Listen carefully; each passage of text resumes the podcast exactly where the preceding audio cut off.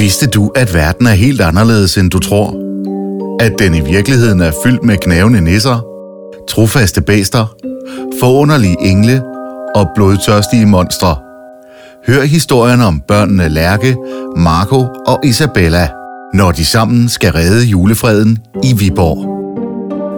Velkommen til Julefreden, Viborgs juleeventyr af Lars Hamann. Kapitel 1. Nisseskolen. Fredag den 25. november. Velkommen til Viborg. Det er en by, som umiddelbart kan ligne alle andre. Den ligger på toppen af en høj bakke midt inde i Jylland, og dens huse spreder sig ud til siderne som chokolade på en soft ice fra McDonald's. Den har to søer, et halvgodt fodboldhold, et storcenter og en masse andre ting, som du kommer til at høre meget mere om i denne historie. Byen er meget gammel, og den er fuld af gamle huse med mange historier. Faktisk er den så gammel, at den selv har glemt, hvornår den er fra. Byens gader snor sig krone i mange forskellige retninger. Det er en by, man let kan forsvinde i, som i en labyrint. Nu skal du høre historien om menneskepigen Lærke. Om hun blev væk i Viborg, ved jeg egentlig ikke. Det må du afgøre. Vores historie begynder lige som næsten hele verden var begyndt at tage hul på at fejre jul. Butikkerne havde allerede haft julepynten hængende i et stykke tid.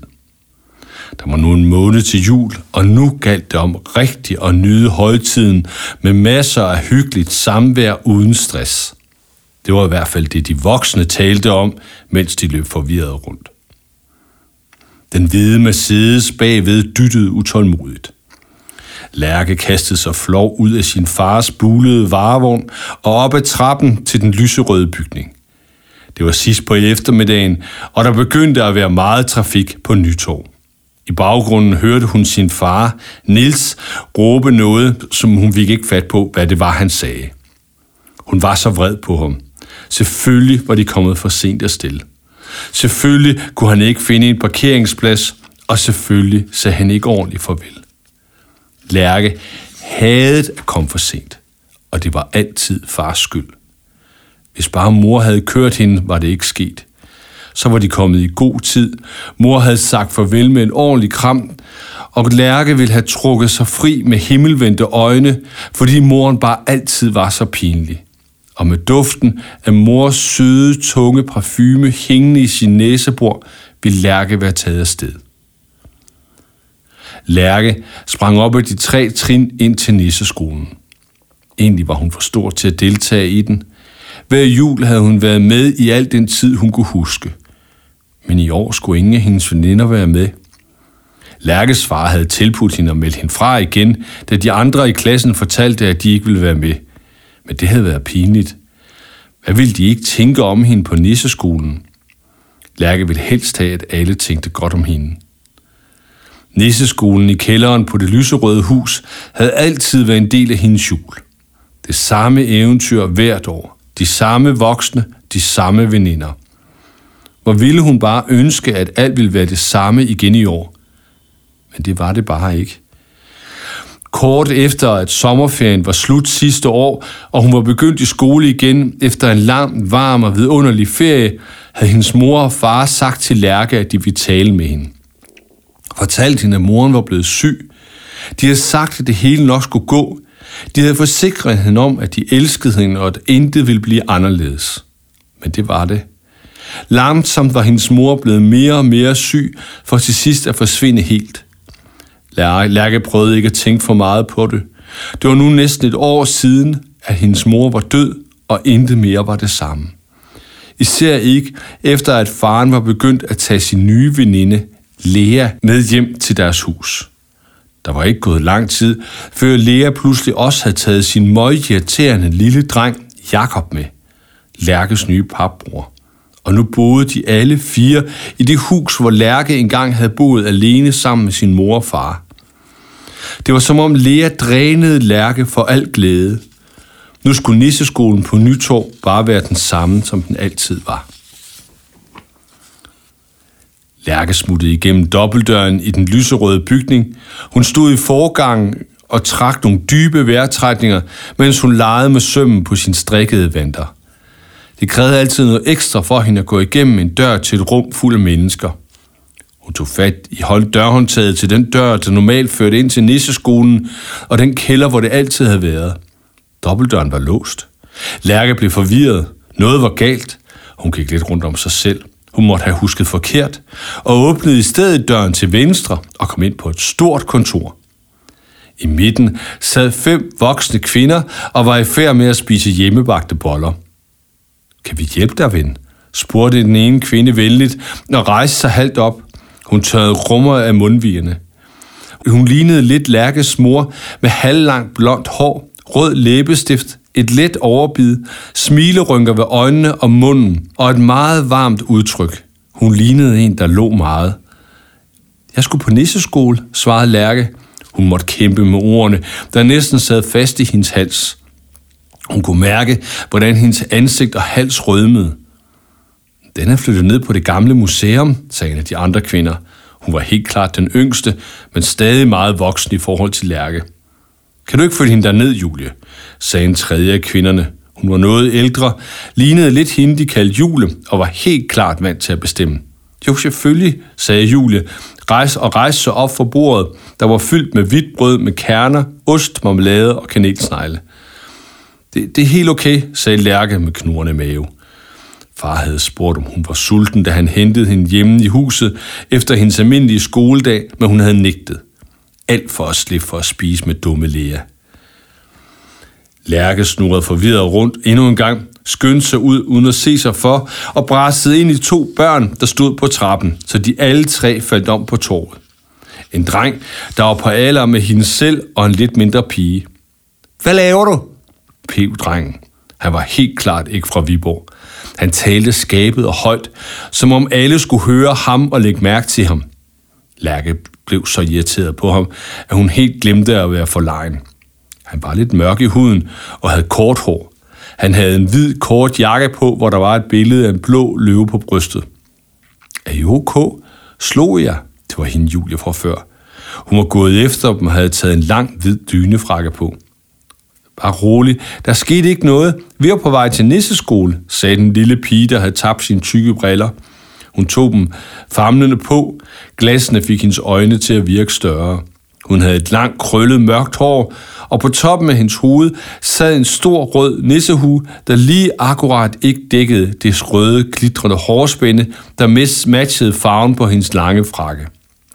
Hun talte med den samme mærkelige lyd som den irriterende drej, men ikke lige så højt. Det er ikke her længere. Nu skal jeg følge dig ned, svarede Julia og hjalp pigen op. De gik ud over det store runde torv. Alle bygningerne, der omkransede Nytorv, var dæk og dækket med lyskæder, der gav et blegt forkølet lys midt på dagen. Her lå det traditionelle centrum for byens julefejring, der varede en hel måned, hvor hele byen blev forvandlet til en juleby. Faktisk var julen i Viborg så stor og berømt, at folk rejste til den gamle by langvejs fra for at opleve den smukke jul og den imponerende udsmykning. Om natten lyste alle bygningerne op, så man næsten kunne bade i det store hav af lys. Sådan var det hvert år. Rundt omkring gik mænd og arbejdede. En høj mand med en stor rund mave og et mærkeligt øje kommanderede med de andre. Nogle satte hvide boder op, andre strøg træflis og græn ud på jorden. Og igen andre rettede på en kæmpe hvid pavillon, som overdækkede pladsen.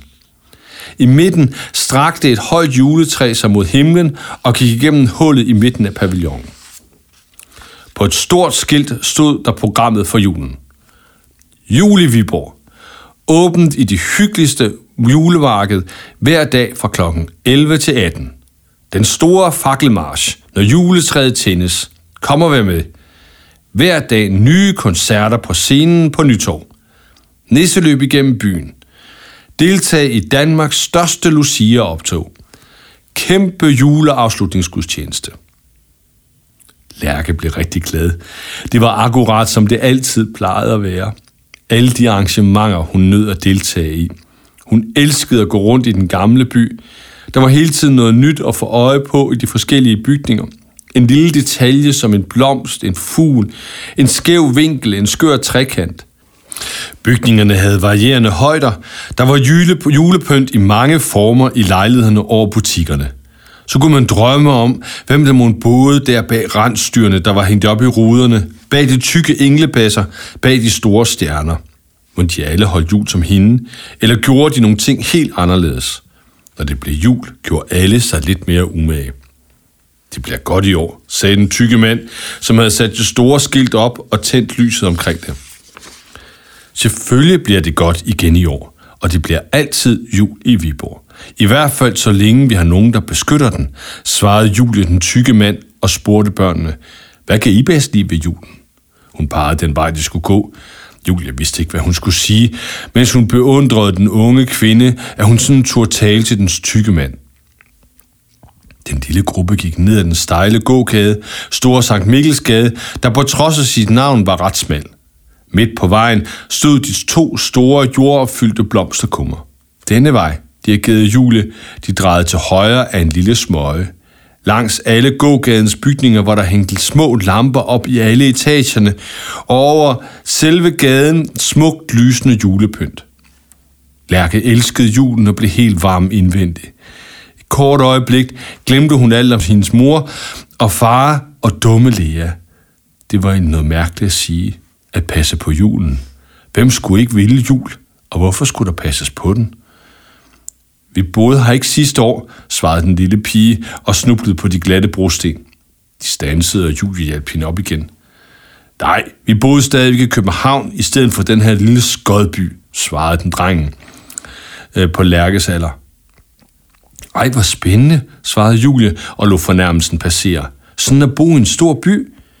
Ja, en by med et ordentligt fodboldhold, kom det fra drengen, der nærmest blev opildnet af alt det dårlige, han kunne sige om Viborg. Hvad hedder I så? spurgte Julie. Isabella, svarede den lille pige glad. Marco, svarede drengen lidt svært. Vi er søskende. Lærke svarede med sit navn med lidt genert. Kunne de ikke gå lidt hurtigere?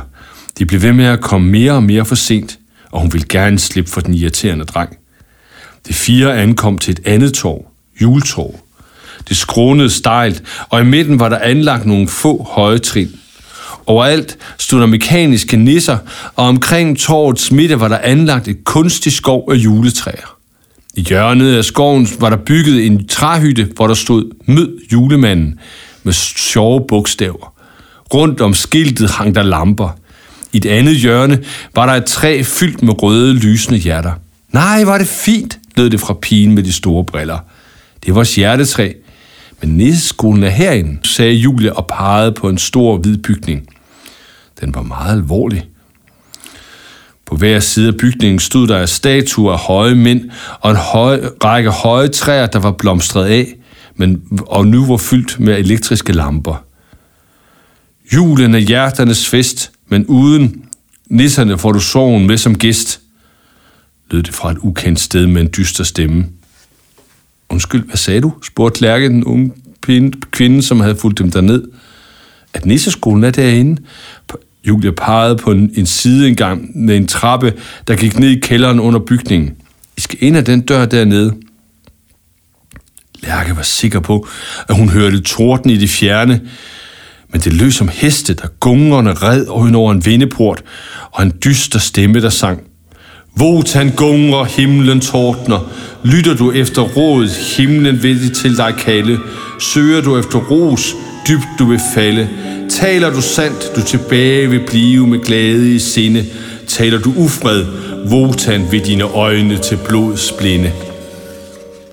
Stemmen havde en uhyggelig klang og fik det til at risle koldt ned ad Lærkes ryg. Ingen andre reagerede på stemmen. Det var som om, at det kun var hende, der kunne høre den. Og hvem ville blinde hende?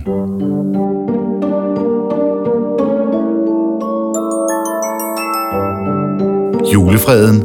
Viborgs juleeventyr er skrevet og indlæst af Lars Hamann. Produceret for Via Viborg i 2023 af Irvox Film- og Lydstudie.